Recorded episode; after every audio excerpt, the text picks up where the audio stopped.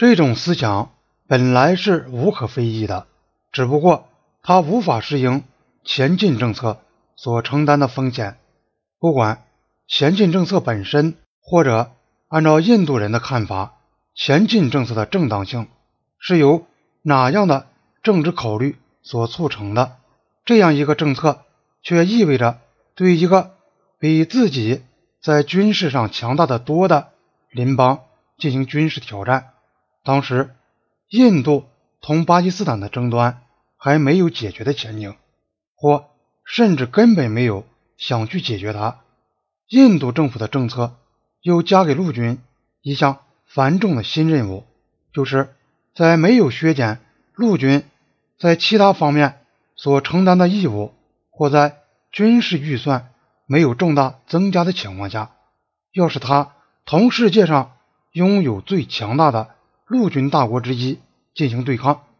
一九六一年春天，印度已派遣了一个旅团参加联合国的军事运动，镇压在刚果发生的加丹加的分裂运动。此外，从一九五六年开始，印度还有一个营参加联合国在加沙地带的行动。到了六十年代初期，印度陆军的有限资源已消耗的相当大。但他又很难于表达他对这一问题的不安。印度独立以后，陆军同文职领导之间的关系是不利于前者的。政府对于国际问题所采取的和平的，甚至是和平主义的态度，对于经济发展问题的强调，对于不结盟的坚持，所有这一切都加深了国大党历来对军人们。所持有的那种不大买账的甘地主义的态度。一九五七年，梅农出任国防部长，一开始受到军方的热烈欢迎，因为他们感觉这是第一次派给了他们一位精力充沛而且在政治上适宜的部长。但好景不长，不久，双方互不信任和互不满意的情绪就开始影响到高级军官。和他们的文职上司之间的日常接触，梅农历来不是个易于共事的人。他讲话尖酸刻薄，脾气暴躁，对待同僚和下属时而怒气冲冲，表现不耐烦；时而又感到后悔，表示亲近。他对于他认为是愚蠢的人公开表示轻蔑，他又自命不凡，因此就不时地。把大多数人都看作是蠢人，他的这些特性使他难于同高级军官和睦相处，并且很快的结束了人们对他被任命为国防部长的普遍欢迎。除了梅农同蒂麦亚将军之间个人摩擦之外，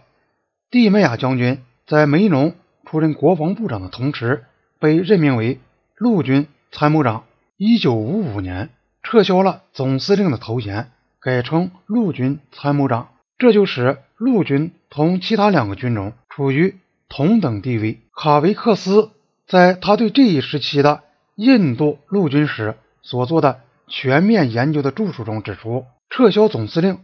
而代之以三个独立军种，各军种自行制定自己的政策，竞相从主张节俭和态度十分冷淡的。政治领导方面争取预算拨款，并且各自根据严格的平等原则保持平行的机构，结果就损害了军事领导的参谋作用。军方还感到日益担心的是，他们认为这位部长对传统上应由军人们自行处理的事务进行了不恰当的、持续不断的，因而也可以推断是。别有用心的干预，蒂麦亚和他的某些同僚只是怀疑梅农没有把他们的建议和不满的意见转达给总理或内阁国防委员会，但他们却清楚地看到梅农在提拔哪些人担任高级军官的重大问题上对军方的建议置之不理，